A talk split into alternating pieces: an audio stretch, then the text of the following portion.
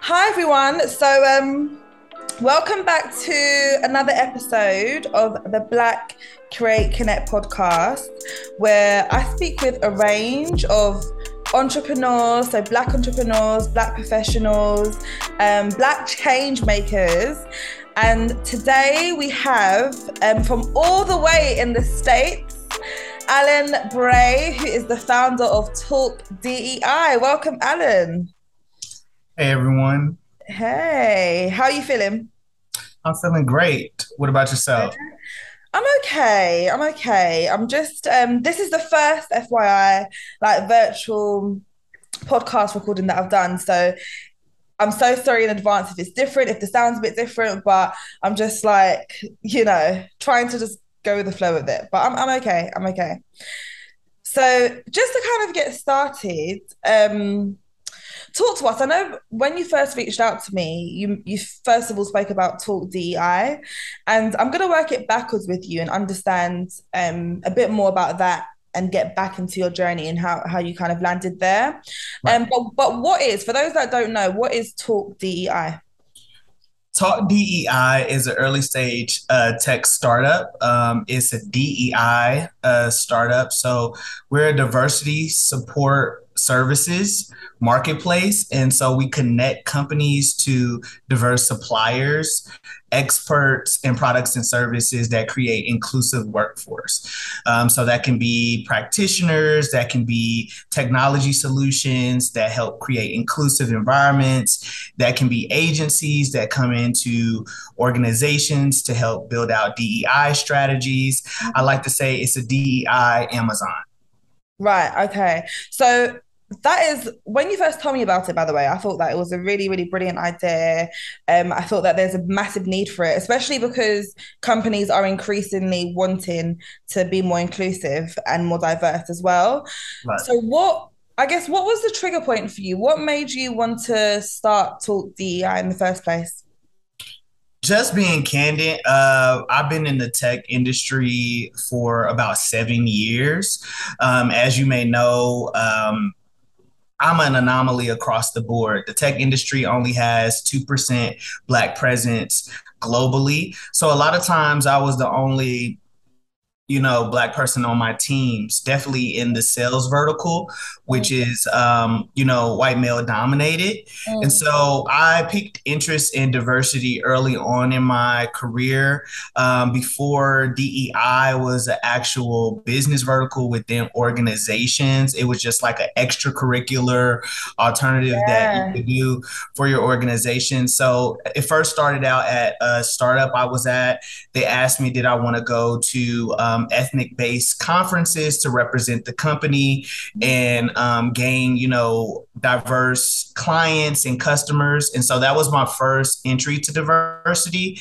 I think that I was so kind of frustrated with the lack of diversity in technology um, in all of my work with going out to schools, talking to Black and Brown students, building out strategies around diversity at all these companies. Mm-hmm. Um, as an extracurricular, I knew that this is something that if it's going to be a need within the organization, they need to invest in this, not just utilize the representation within um, and have, you know, black, brown, ethnic people within organizations doing this work on top of their normal day to day. And so I think that that's where the frustration came um, to me because it was like, you know, there's a lot of people that wanted to be involved, but just really didn't have the bandwidth. And so a lot of times I would be working my normal day to day jobs.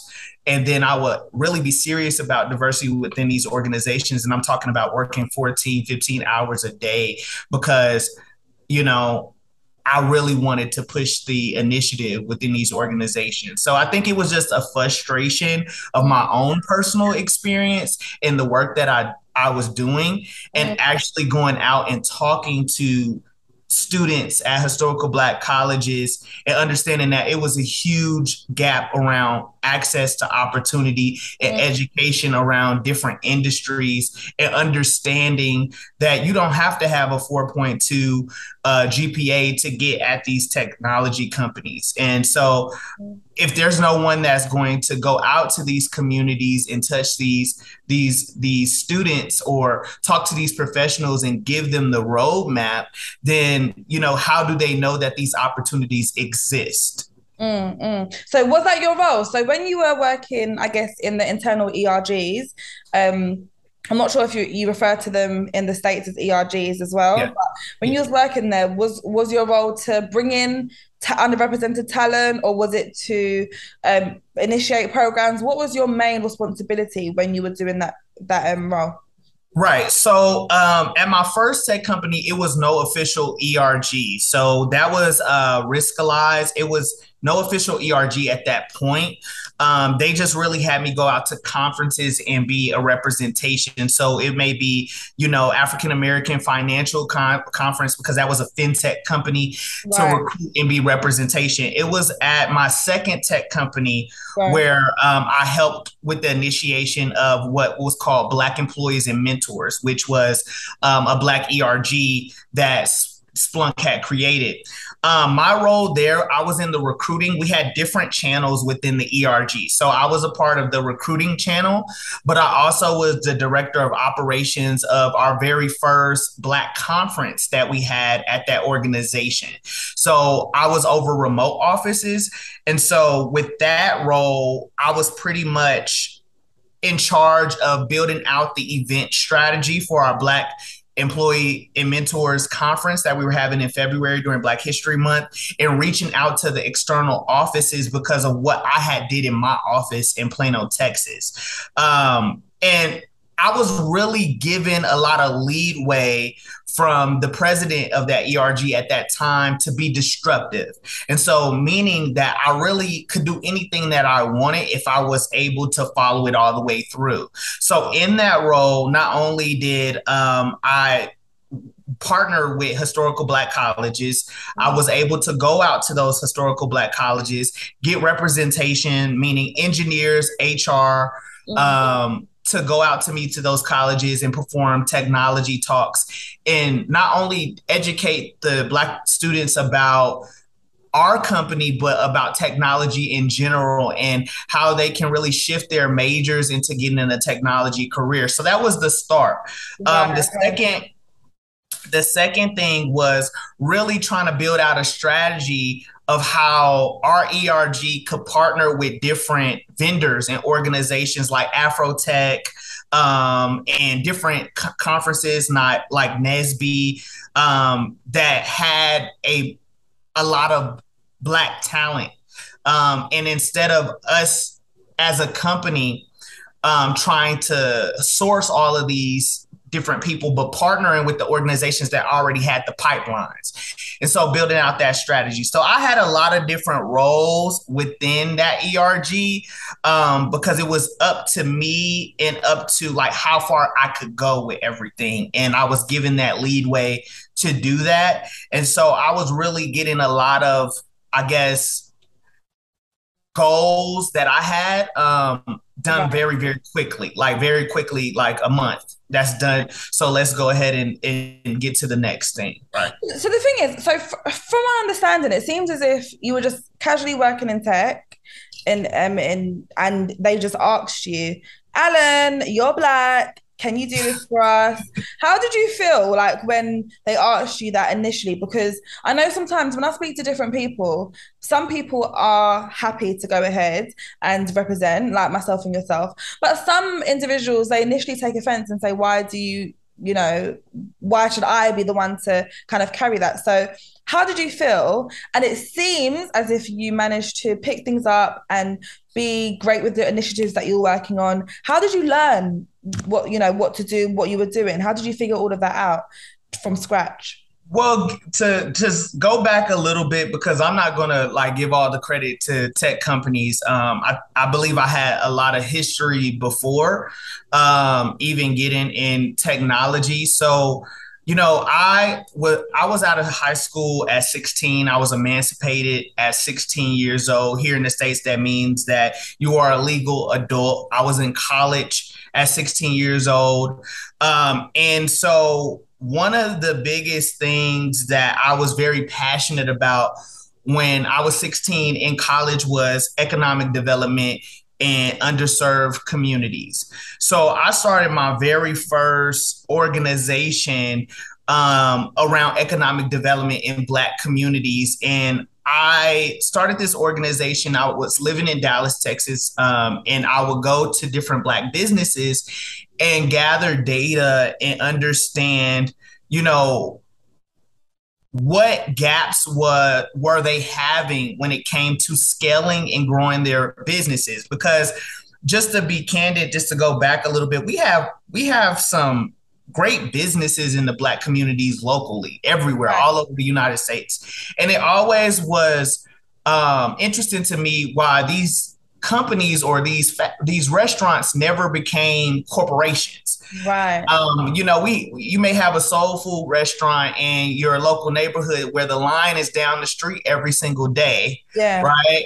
Um, why isn't this like a KFC? Why isn't yeah, this like a Popeyes? Yeah. So I wanted to kind of understand that. And so I would go to all these organizations and all these different businesses, and I realized it was a huge gap and a lot of disparity and a lot of redlining that was going on when it came really? to economics. Yes. Okay, so like what? Like what what type of things did you discover? And this is this is a very important note because I think non-blacks for, don't understand some of the barriers that we go through at all at all stages in education, business, careers.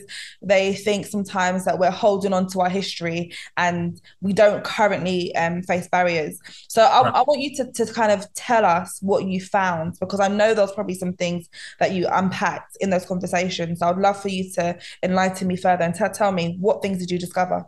Right. Um, the, the number one thing across the board was loans like a lot of businesses were stuck in the places or the infrastructure that they were in because of the loans because they didn't have access to capital and the capital that they did raise to start their business or to start their restaurant or their barbershop was had the interest rate was so ridiculous to the point where we're 20 years in and we really still don't own our business. No matter how much revenue that we're bringing in, we are such in debt because of the interest rate behind behind you know the initial loan, the initial loan. So, so question: Do you do you have any data, or did you research if the interest rates differed for other communities and other people, or do you think it's just that we weren't these people just weren't great with managing the interest rate.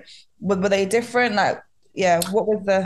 I mean, it's it's already facts in place that you know when it comes to uh, minorities trying to get business loans across the board. I actually was just in the meeting uh, early this week with the SBA and speaking on on behalf of the community and asking questions on why are we still dealing with these things at, in 2022 so yes there is definitely a differentiator when it comes to not only us getting approved for certain for certain loans but also in the interest rate um, because there is a societal um, i would say lie about um, minority businesses scaling, right? And right. you know, and so these these certain, I guess, check boxes that these banks or these lenders have in place when it comes to minority businesses and false false um i guess expectations and false theories around us when it comes to us being entrepreneurs and scaling businesses really does play a factor in how we do receive funding and how we when we do receive funding, it's not that much. It's not the entirety of what we need to be able to grow and scale our businesses, but it's so scarce to the point we have to take what we can to be able to grow our businesses. And so that's a lot of what happens is is that, you know, I may need $120,000 for this business, but I was only able to get a loan for fifty, sixty thousand dollars, and because this only one bank approved me for this, I have to take this money um, because I want to build my business. But that's not enough for me to grow and scale my business. And this is something that I've dealt with as and that I'm dealing with as a tech founder. Even um, today. Even today. So really? you know, so we're talking about, you know, this was years, this was about nine years ago, 10 years ago, um, with businesses that have been around for a very long time and they're still in debt. I think that that was my route to understanding businesses, understanding the gaps in the in the black community, organizing, learning how to organize. Um, I'm also a transgender male. Um, so second year in college, I started an organization called Trans Men of Melanin. Um, I started that as a group uh, via Facebook and Instagram, where I provided trans men, um, black and brown trans men all over the world uh, with resources, medical resources, counseling, um, you know, resources that they had in their areas. Um, and then I became um, suicide prevention certified. So I started a hotline um, before they even had a transgender hotline or anything like that. I had a hotline uh, where I would so, answer questions. Was it just you by yourself or did you have a team? I had a team of individuals. So I had representation um, in geographic areas. So in the East Coast, in the West Coast, I had at the time there was a big issue within the military where um, you know the president had put in certain uh, mandates when it came to transgender individuals. So I had a guy that was a representation from the military. I had a guy in the UK. And so I made sure everybody was suicide uh, prevention certified. And we had a hotline. We would do like tech support, all of these different things. Um, I grew this this organization from one to 850 um, people. World, people. Yeah, worldwide. When, when, did you do this? This was in 2017. And over, was, over what time period did you grow it over? Um, it took me about uh, it took us about six months to get thirty thousand followers on Instagram. So it was, and it was eighty five percent trans men all over the all over the world. Um, it took six months to grow it. Um, and I founded the organization for two and a half years, and then I gave it to my business partner um, that was in the military, um, Calvin, and to, for him to um, take over the group. Um, but yeah, uh, that was, and that still runs today as well. Yeah. So yeah, they've changed the name. It's Black Men of Trans Black Men um, is the organization Inc. Um, I don't no longer run it, but yeah, when I was running it, um, yeah, that that was in early stages of me in my transition. I started that organization because I didn't have any representation within my family when it came to LGBTQ. Period. I didn't really know anything about about um, that community.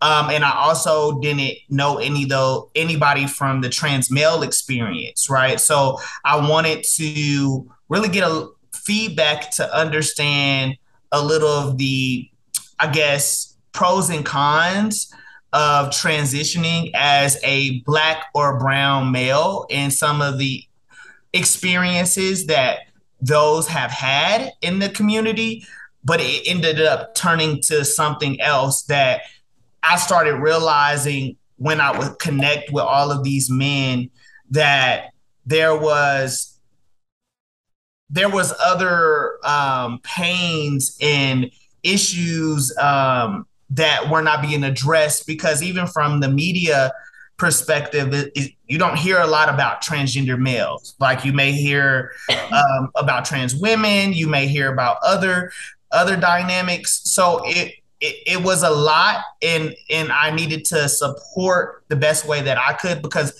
my experience I felt different from a lot of the experiences that I would come across when it came to um, the individuals individuals in that community in that organization that I had. So I think that I had I, I've had a lot of experience with organizing and social impact in yeah. a lot of different areas and feeling the need to solve problems and create solutions uh, for things. And I think that that's why when these businesses came up to me and they asked me, I, I did think of it like anybody else would think of it. Like, okay, you want to use me as a black person in your organization to push whatever this initiative is.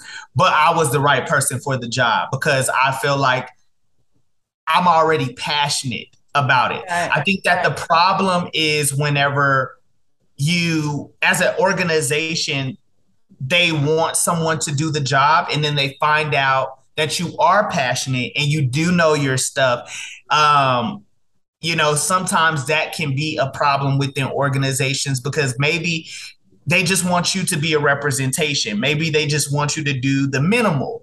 So it's up to you as a activist or a, um, a, a practitioner or a diversity advocate to understand is your organization or your company really really interested in implementing diversity equity and inclusion uh, and what role do they want you to play? And I think that if I could do it all over again, those would be the questions that I would ask because I feel like in a lot of cases, I may have overstepped my boundaries. In, in, in what sense?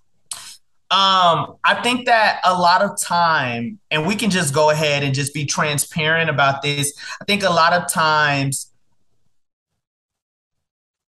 when organizations come to internal talent of representation for insight or resources to be able to expand their DEI strategies, they may be looking for a couple it just depends on your organization. They may be looking for maybe a couple of recruitments. They the budget for the diversity equity inclusion may only be $150,000.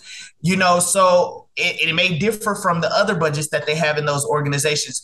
You really need to understand what your organization is trying to do because I feel like you can really come to an issue where you're doing a lot of work within your organization or you're trying to make a real impact and your mission does not align with the organization's mission. So it's really, really crucial that you try to understand what your organization is really trying to do internal. Um, because not everybody's really trying to push that initiative as far as it can go. And that has been my experience. The thing is, I do I do agree with you. I do I do think that a lot of companies talk about wanting to do D&I. They have the ERGs, they have the, you know, potentially external people coming in to help them. They do sometimes the bare minimum. Do you think it's our responsibility to educate them on the reasons as to why it's really important? Or if a company then says, we're doing it because it's the thing to do now, so let's just do what we can to make it look as good as we can do you think we then should step away and be like, well, I cannot help you? Or should it be a thing where we say, let me educate you further in how this is, um, I guess, beneficial or why diversity, equity, inclusion is important in life, not just in the workplace? No. My answer to that, I do not think that it is representation within the organization to teach organizations why this is important. We're in 2022. There is enough reports, there's enough analytics, there's enough use cases from a return on investment side that all organizations get across their their laps definitely at the c suite whether it comes from multicultural marketing whether it comes to talent acquisition and gender pay gap all of these different things these leaders are in training trainings about this. They're going to galas about this. They are fully are they?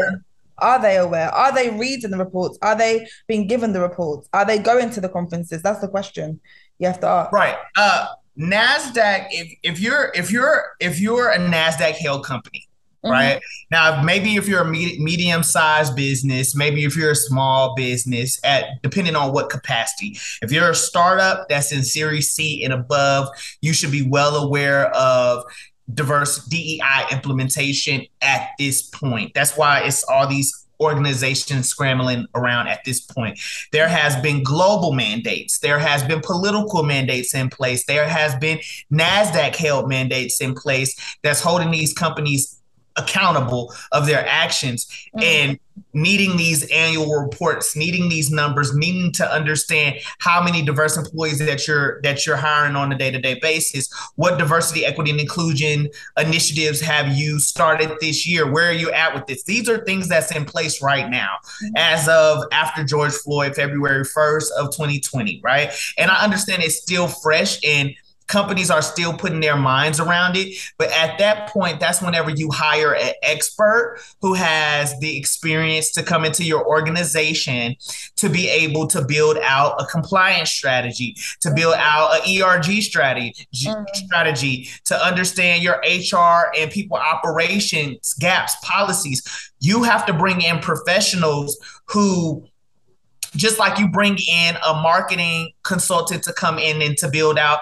your marketing channels within your organizations or revamp your sales department and sales operations. I've been in sales for seven years. We're always having people come in and do trainings that's outsourced and third party vendors that's coming in teaching us different techniques and all of this money that goes into this department. Where we're talking about DEI, we're seeing a 75% return on investment when a company decides to invest into diversity, equity, inclusion as an organizational whole, not just in the people operations, not just in the HR department. So there is a, a ROI attached to DEI.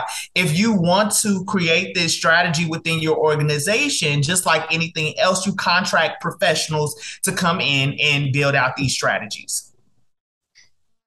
I agree. I do agree. And when you put it like that and you explain it in, I guess, in that level of detail, um, it, it does make sense. I think where and I've what I've seen, what I've witnessed is a lot of companies, um, they will have the information, they will have the facts, they will have the expert, and there's still resistance to invest properly. Because I think I, I think it's a new it's a new business area or business or department as we call it to a lot of businesses.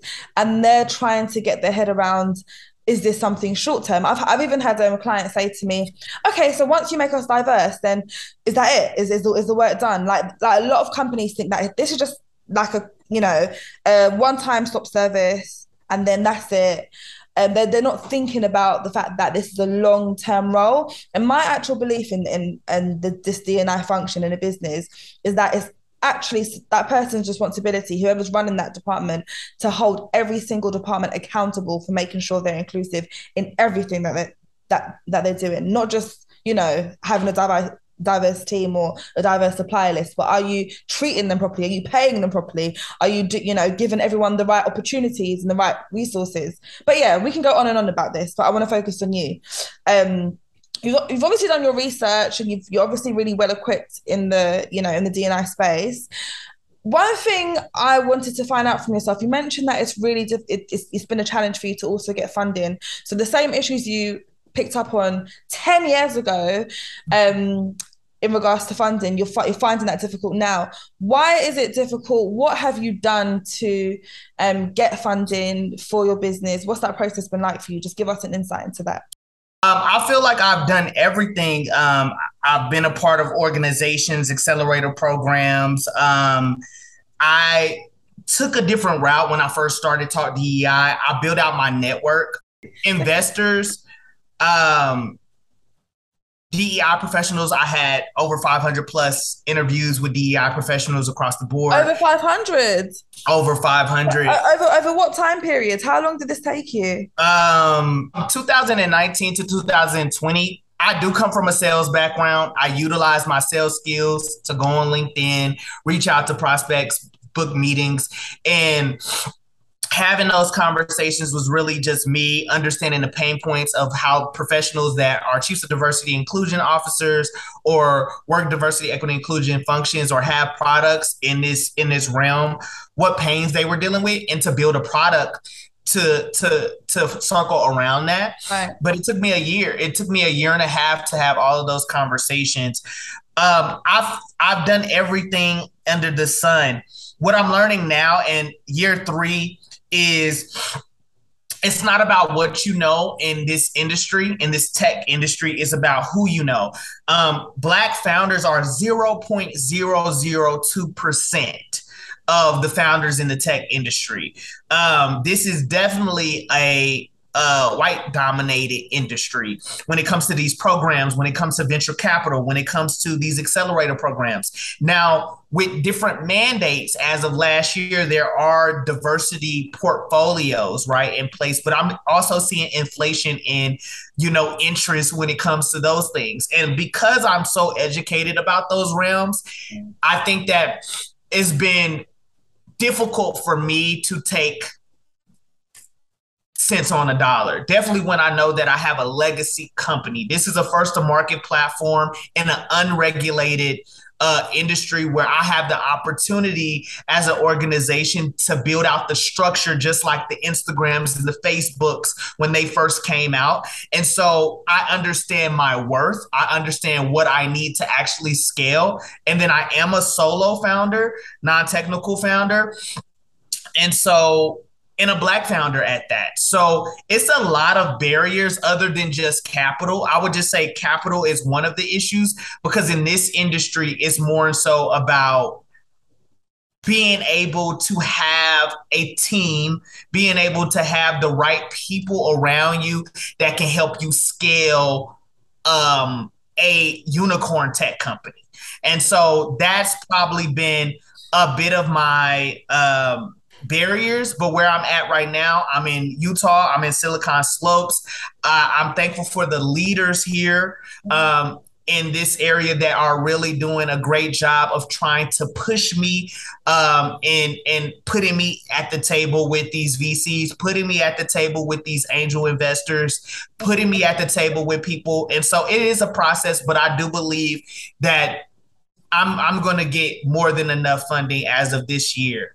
Yeah, I believe it as well. I feel like with how you're, I mean, you're extremely passionate, and alongside passion, you're knowledgeable, um, and what you're doing, it makes sense. Those three components put together, um, and also you've got lived experiences as well. Those things put together will really help to, um, I guess, not even be um, sell to investors.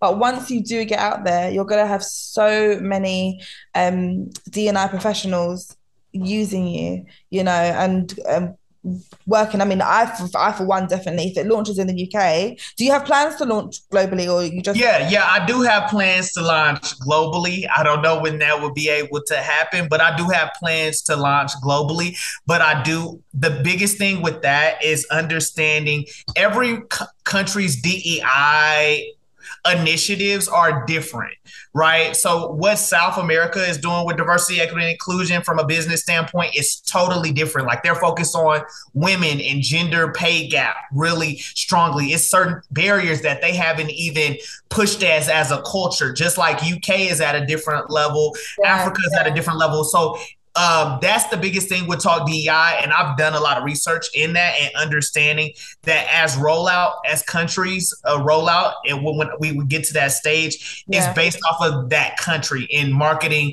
how that country and what their needs is, and understanding what their diversity, equity, inclusion needs, because every country is different when it comes to this. So my understanding of your background so you start you went went into tech. Before then when you were 16 you had an interest anyway in how black businesses were thriving or not thriving.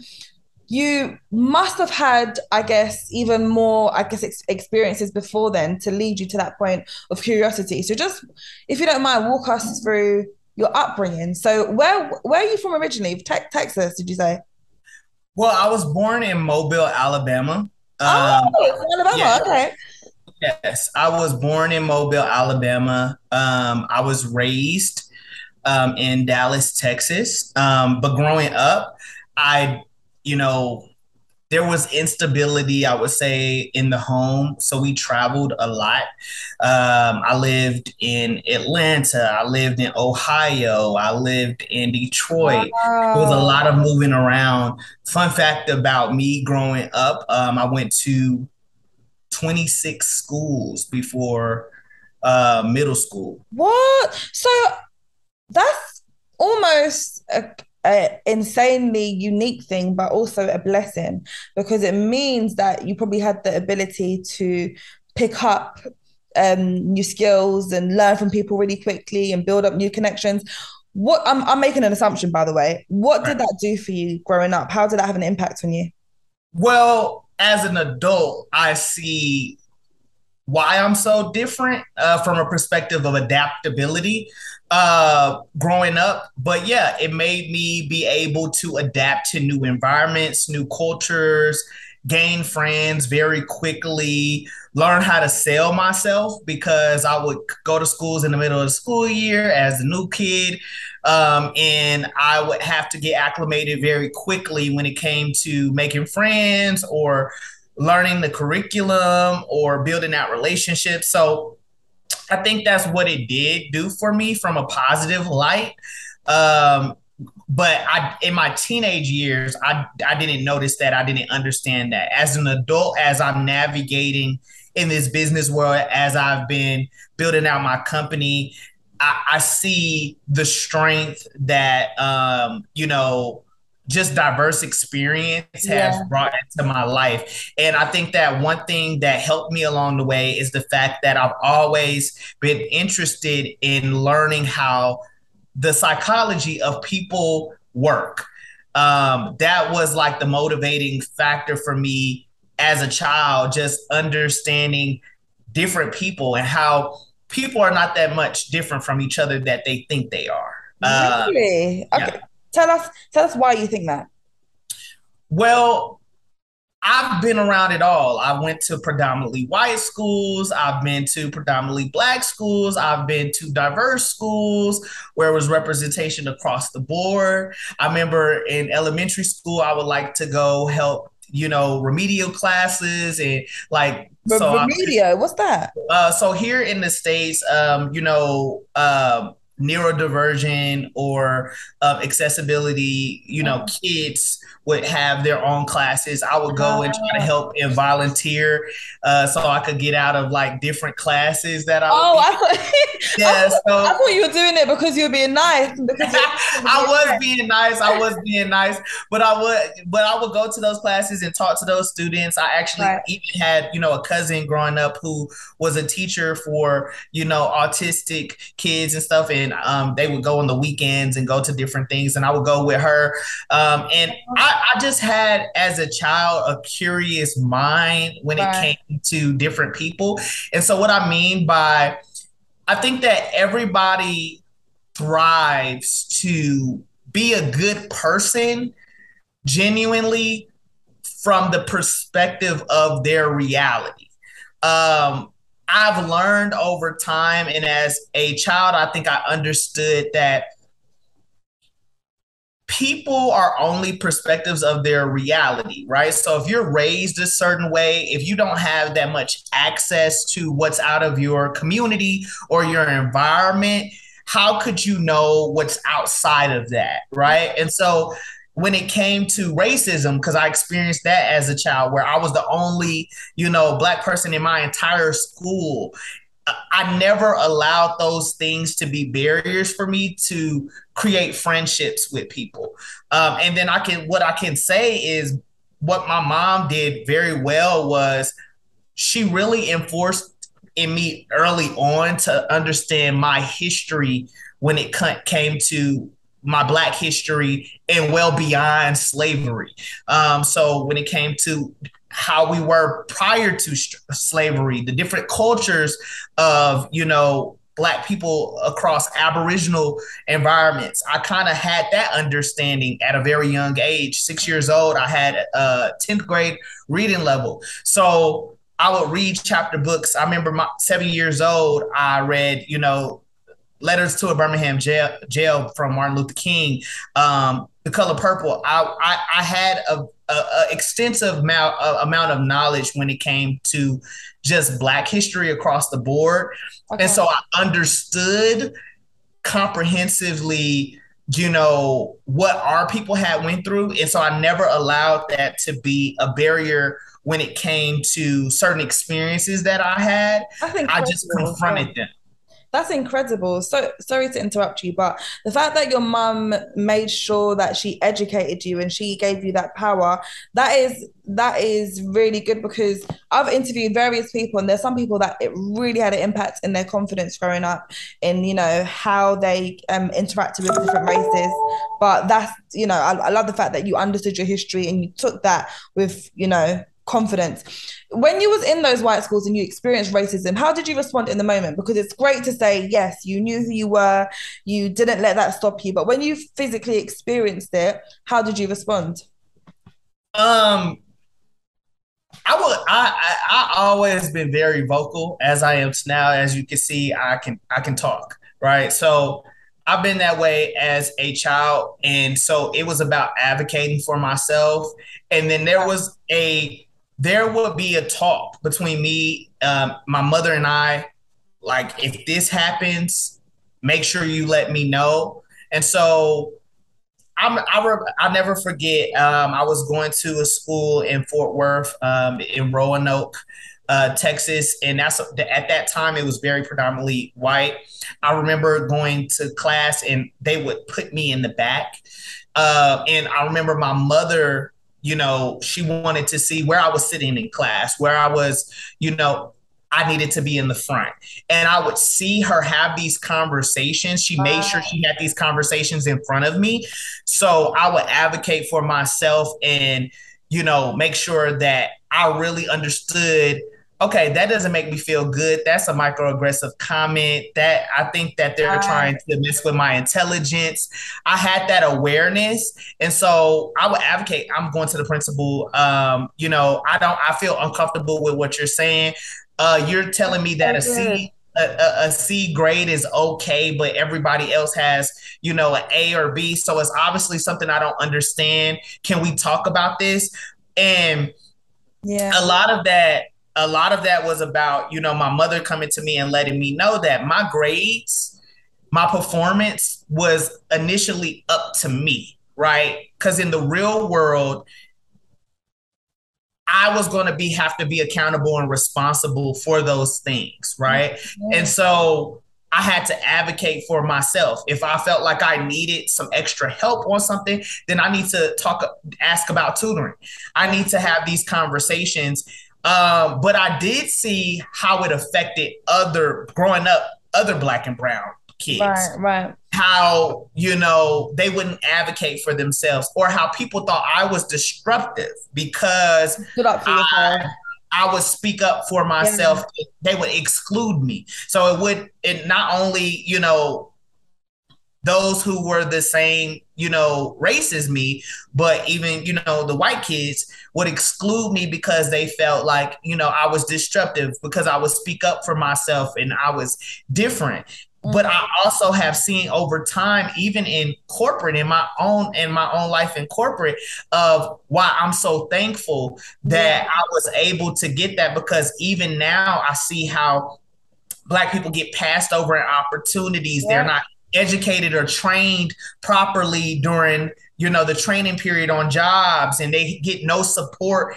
and things of the, that such so mm. um, how it made me feel i would say it did give me a complex of feeling like i had to always speak up for myself. Right. And even now I get tired of that because it's like I've been doing that my entire life. Yeah. And it's like, why can't I just be treated equitably just like everyone else in the room? Yeah. Um, and I think that it has given me a sadness in certain circumstances, yeah. but I understand that my purpose is a little bit that's a part of the purpose. Someone has to take on the burden, like our Rosa Parks and our Martin Luther Kings and our Nelson mm-hmm. Mandelas. All, somebody has to take the burdens so that the next generation are, is able to strive. And so I've accepted that, but I shouldn't have to accept it. And so as a child, I think that I felt like I had support because I had my mother. I knew that if I went to my mother and I told her that I was having an issue and I advocated for myself and that issue was still apparent in whatever capacity, whether it was in sports, whether it was in education, I knew that she was going to be my backup. And anytime she came that. to school, uh, things were going to get handled. Why did you move around so much as a child? Well, um, I would say a part of it is my my mother was married to my stepfather. He had a traveling job. That's another part of it. And I think that is my opinion uh, that my mom was trying to find also trying to find her fit in this society as a strong black woman. Something that I understand now that I didn't understand then. Um, and so it was a lot of trauma uh, that I went through as a child when it came to the experience of that relationship um, that caused us to be having to move around a lot.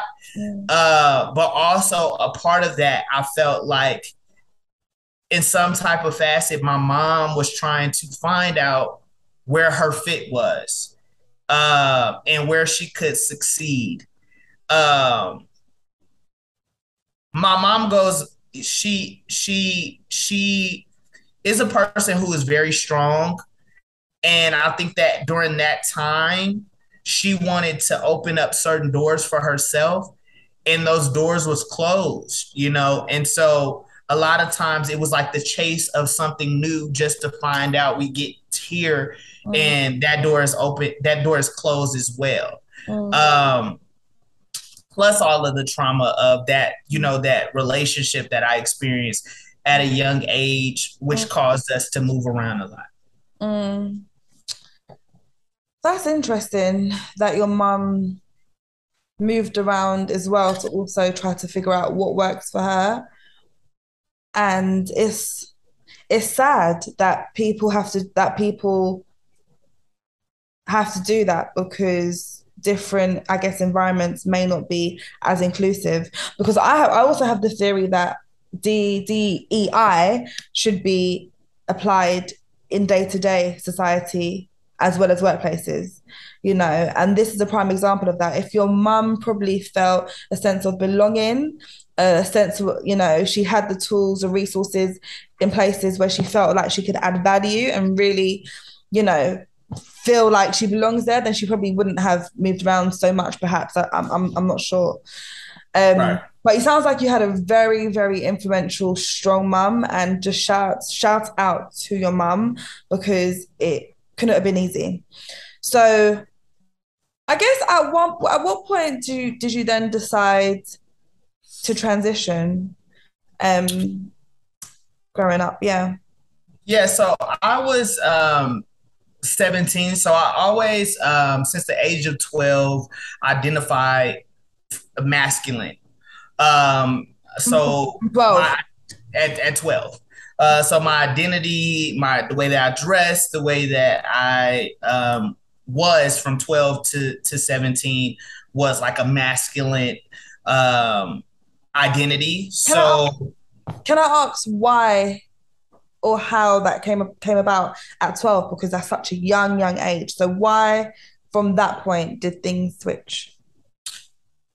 It was really my my whole life. I think that I didn't know about transgender. I didn't know that you could change your gender. I didn't know any of those oh. different things. Um, but I would say four year. I, I was in tennis. I was in basketball. I was in in baseball. I was an athletic child. Um, but I remember like, and I started sports really early, probably five years old, five six years old, wow. and I remember looking at myself and seeing a, a, a little boy and that's the way that I identified myself. It was something that I kept to myself for the longest.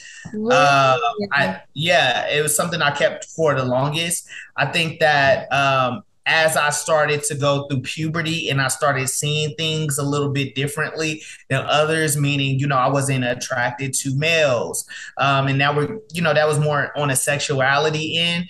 Uh, I was attracted to to women and I didn't want to wear, you know, I didn't want to be formally addressed as a girl. Um, I hung around a lot of guys. Um, I always knew that it was, I felt different. You know, I never forget when I was eight years old, I was in art class and my teacher told us to draw a portrait of how we would look when we were older. Right.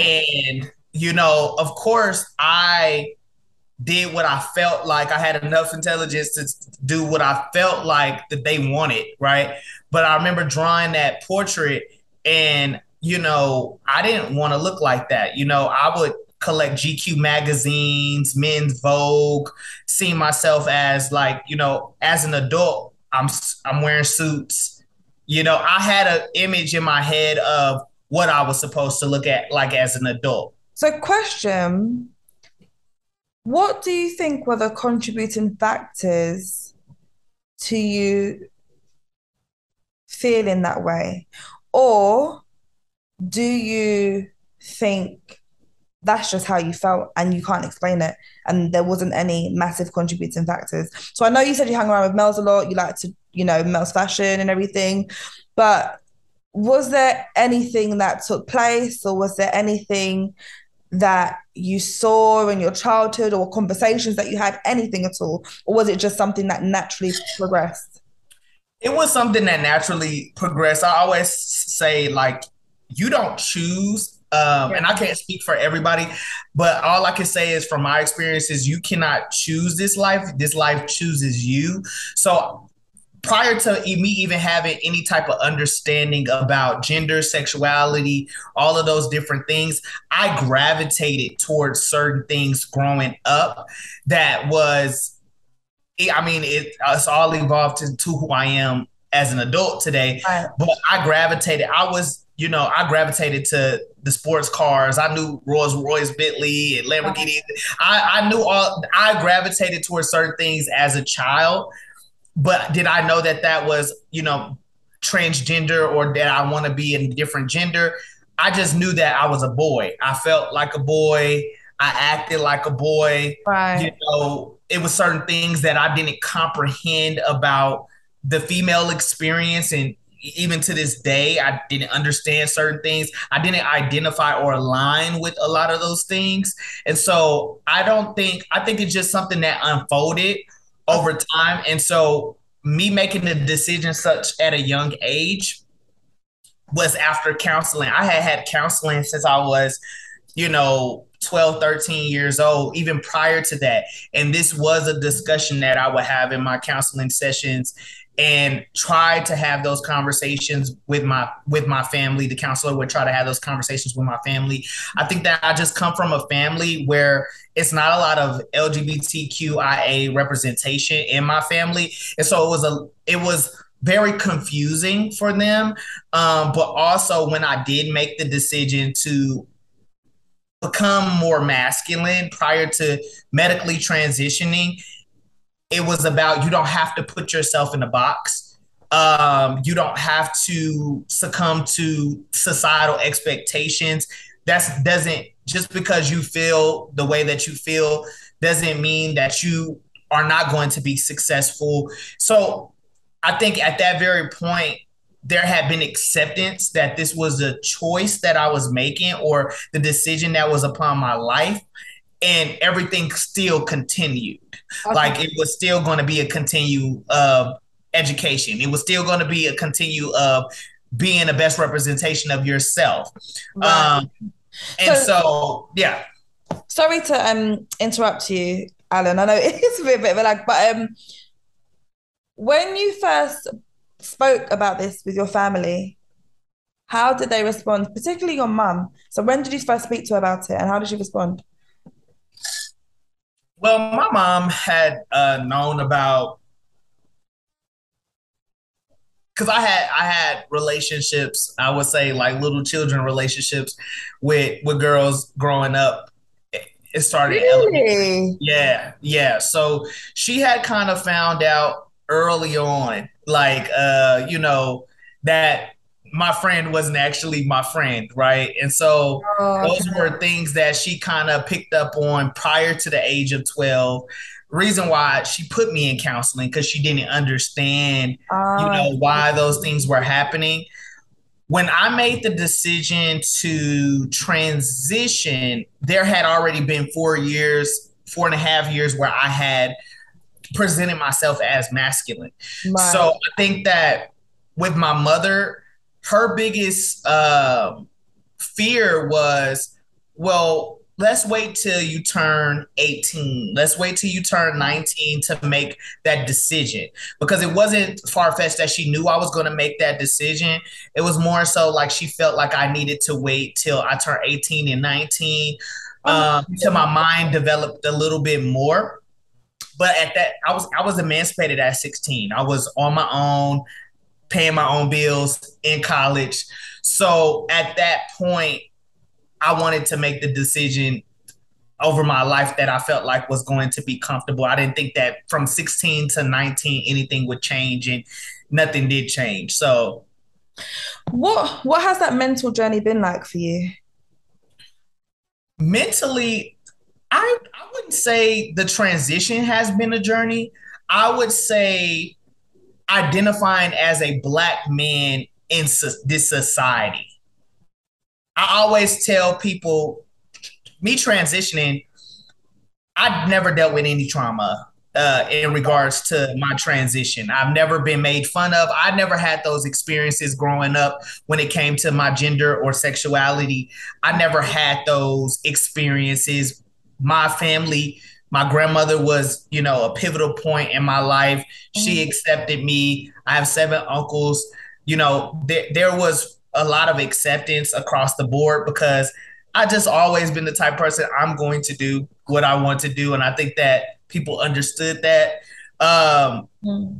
When it came to friends, uh, you know, never had any issue. When it came to relationships, never had any issues. And a lot of that, and I talk about this um, a lot, is there is such a thing in the transgender community that's passing privilege, meaning because you pass as the gender, you don't deal with a lot of discrimination. Right. And so, unless I tell people I'm a transgender male, yeah, a lot of people would not know. Oh, yeah. And so, for the longest, it wasn't a discussion that I communicated unless I was in an intimate relationship with a person. Right. It's just here recently over the last two years where I've had candid conversations and opened up about, you know, my gender. But I've never really dealt with a lot of discrimination. And even when I did decide to open up and let people know, I didn't really deal with a lot of discrimination. That's really to the, to know. So I think that a lot of the discrimination that I have dealt with has nothing to do with my my transition, but more so of me identifying as a black male wow. in this society wow. and and I, that's what I was. I don't think anybody is prepared for that. I don't even think that young black boys who now turn to adults, 18, 19 years old, and now you're out here in the world on your own. I don't even think they're prepared. I had to get prepared early on because I was on my own at 16, 17, 18 years old. And so I had that life experience that mm. was a jump ahead of a lot of individuals across the board. And so, yes, I've dealt with a lot of discrimination with me just being a black male right, in society right. because unless I tell you I'm a transgender male, nobody really knows. No. So when did your, I guess, official identity switch over? So like legally, um, you know, I'm guessing you might have been in college at the time. So potentially you would have had loads of conversations with your friends and said, okay, as of today, address me as this. Or did did, did you not need to have those conversations? Was that quite quite easy for you? I really didn't have to have those conversations. Okay. Uh, I had to have those conversations with family, but I didn't really have to have those conversations because I was already identified and already uh, uh, people already were calling me he through high school. Okay, okay. Uh, I had name dropped and I didn't realize it. Um, they call it name drop when you drop your birth name. You know, I had already done that when I was 12, 13, but I didn't know that's what it was, right? So nobody was oh. calling me, nobody has called me by my birth name, name since I was like 10 years oh, old. I see. Yeah. I see. So yeah, it was that transition for friends was easy. Was easy. And I think a lot of my male friends, uh, which I hung out with a lot of just uh, cis males, were more so excited for me because it was like they always seen me that way, you know. So I think that there was a lot of support from actual males. Um, I think I had kind of like skeptic from actual, you know, born women that felt like, you know, like, are you sure you want to make this, you know, decision? But from my male friends, it was very, it was a lot of support there. Um, I, I didn't really have. I made the decision. I told my mother. I told my grandmother. I told my family. Mm. Um, they had to kind of really accept it. Um, and my transition, once I became medically transitioned, um, the aesthetic wise started showing very quickly, like less than, you know, I didn't know how long it was going to take. They were saying six months to a year, but mm. it started working very quickly, like a, about two months in. So I started having like um, external changes there, like facial hair and things like that. So that was very quickly. And I think that just over time, people just started realizing um, it was only my family that I had to say, you know, don't say she, use the right pr- pronouns. Um, but at the same time, I think where my disadvantage was is I since college to now I have been traveling. So it was a long period of time, four or five years, where I wasn't around my family a lot because I was traveling for my career, really trying to figure out where I'm what I'm gonna do in tech. So I was all of these different places. I so I think that it is kind of difficult for people to like learn these pronouns and learn these different things when you're not in their periphery. Yeah. They, are not around you every day. Right. They only see you in the last image that they've seen you in. But other than that, I, I don't really feel like it was really a difficult process. Like I said, I've always been able to advocate, and I tell anybody just advocate your boundaries and always just speak up for yourself and just let people know they. And if people love you, they they have no choice. And if they don't accept it, then you don't really need them in your life, right? And so for me, I just really had to just advocate for myself and let people know like this is this is my life. This is where I'm going with everything. For people listening that may have a bias or may have a lack of understanding education towards um, transgender males or females, what would you, I guess, what message would you give to them from based on your experience? And if that's a difficult question for you, I can try to rephrase it. But just, and the reason why I say this, just to be completely candid, is because a lot of um, people in the, I guess, from the Black community in particular, they have many, many, many more questions, many more, um, I guess, biases right. um, on this topic. They, you know, because of culture, because of religion, and so forth. So, right. what message would you give to help with those biases or opinions? What I always say, uh, and I'll say this I can speak for myself. Okay. And I'm going to put this message out here. I'm a person who is very spiritual, very religious. I'm a person who's been ordained. I'm a person that goes to church every Sunday. I'm a person that knows my culture. I'm a person who knows my background. I, am a person that knows my history uh, from when it comes to the Black community and it comes to the Black excellence in our journey into where we are today, right? Um, transgender LGBTQIA is nothing new. The difference of where we're at today that I feel like makes a lot of people uncomfortable is that it's no longer in the closet. It's no longer a secret. Mm. Um, and the realities of the situation is that we're all human, mm. right?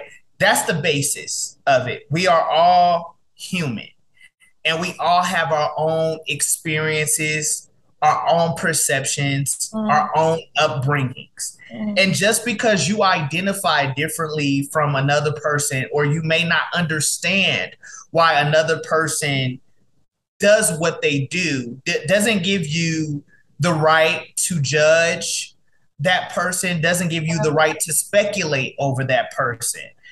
The reality of the situation, if you're able to accept 400 years of slavery, Okay. If you're able to accept 400 years of slavery and sit next to your counterpart and be able to shake hands and be able to move forward as a society in a whole, you should be able to acknowledge your brother, your sister, your cousin, or someone that you may know who identifies of a different gender, a different sexuality, because the reality of it is it doesn't hurt or harm you. I think that the pain comes from not understanding because your perception is different, your sexuality is different, and those thoughts or those experiences never crossed your mind. Mm. But LGBTQIA people are not a threat to you. Mm, mm, mm, and also, I just say that from my experience as a privilege of a person who has passed in society, I can understand why there's not a lot of trans men. There's not a lot of people who come from my experiences that are passing in society and being able to be successful with no discrimination, no judgment, speaking up on behalf of the community. And so that's that's what I can bring to the table is to be be transparent from my experiences. Mm-hmm. Um, and that's all I can say is that we have bigger fish to fry in the black community from being able to get capital to be able to scale our businesses let's ring the bell at um, nasdaq so that we can be, become public corporations you know there's a lot of fish to fry other than fighting within the community because you don't understand how someone identifies mm. uh, it's ridiculous, right? So I think that that's that's what I can bring to the table, and that's what I can say about that. I think you put you put that in such a bold and clear way, and I think the one thing that you know someone can take away is that we're all human. That's what I always say in every single diversity, equity, inclusion training. Whenever I ever have conversations, I just said I always say we're human everyone deserves the right to feel and be whoever they want to be, so long as it's not hurting anybody as well.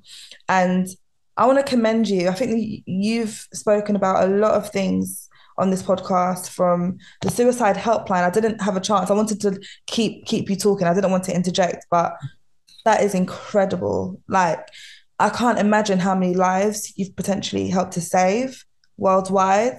Um, and those are the type of things that I believe that God wants us to be doing to to prevent other people from you know doing things that harm themselves i think that this is an incredible platform that you're building um, you're incredibly strong and resilient as well and i think there's so much to learn from you and i hope that you know you get the funding you need the support you need. And if there's anything else that my platform can do black create connect or if there's anyone else that, that you want to connect with that you've seen me connect with you're more than welcome to kind of reach out to me and um you know connect and grow. I guess for any last words is there anything else that you want to kind of talk about mention about talk dei um anything that you really need to talk that you discuss or plug for today um, all I ask is that if you're a diversity, equity, inclusion practitioner, you have a business, you have an agency, go get on the pre beta sign up list right now. Go to talkdei.io.com dot community. I own all the domains. yeah, so you do if you put talk DEI, it'll take you to my website. Go sign up, do the survey. If you're a company or you're a service provider, get on the list.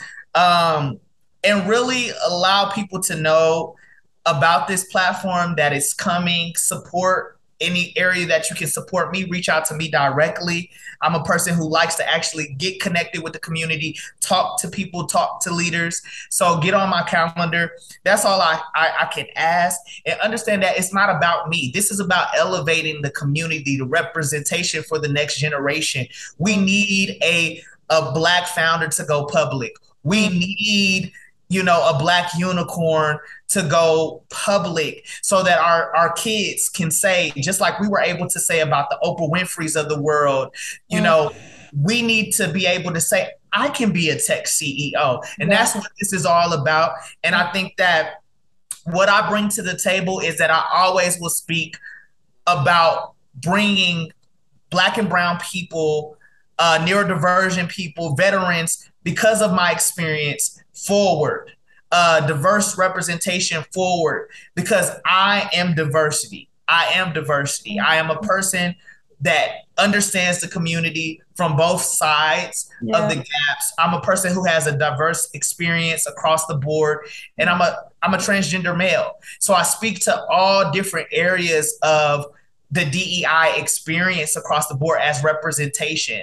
And so I just ask for the support from those because without you all, I'm not able to strive or succeed with something so major like what um, I'm trying to do with Talk DEI. And that's that's that's all I have to say about that. And I thank everybody for being out there and being on the front lines and doing this type of work um, and making a making a change and an impact in your organizations and your communities. Um, it's this is hard work, and so I thank everyone who's out there on the front lines doing this. thank you, thank you so so much, um, Alan. And just so everyone knows, how can they connect with you, you personally, on like on a personal front? Um, I have Instagram, Talk DEI, Twitter, Talk DEI, business okay. page, Talk DEI. You can come to my LinkedIn, Alan Bray, um, and we'll have the link attached to this video. Reach out to me directly. I'm very responsive. Um, and usually you can reach out to me that way. You can also email me at info at talkdei.io or a bray at braymedia.co. Okay. Okay. All right. Well, thank you. Thank you so, so much. Giving you a round of applause for Thank being you. so open, so informative. Um, and for anyone that's listening out there, feel free to share this informative episode. And um, yeah, I look forward to meeting you all on the next podcast episode. Thank you so much, Alan. Thank you. Thank you. Thank Bye.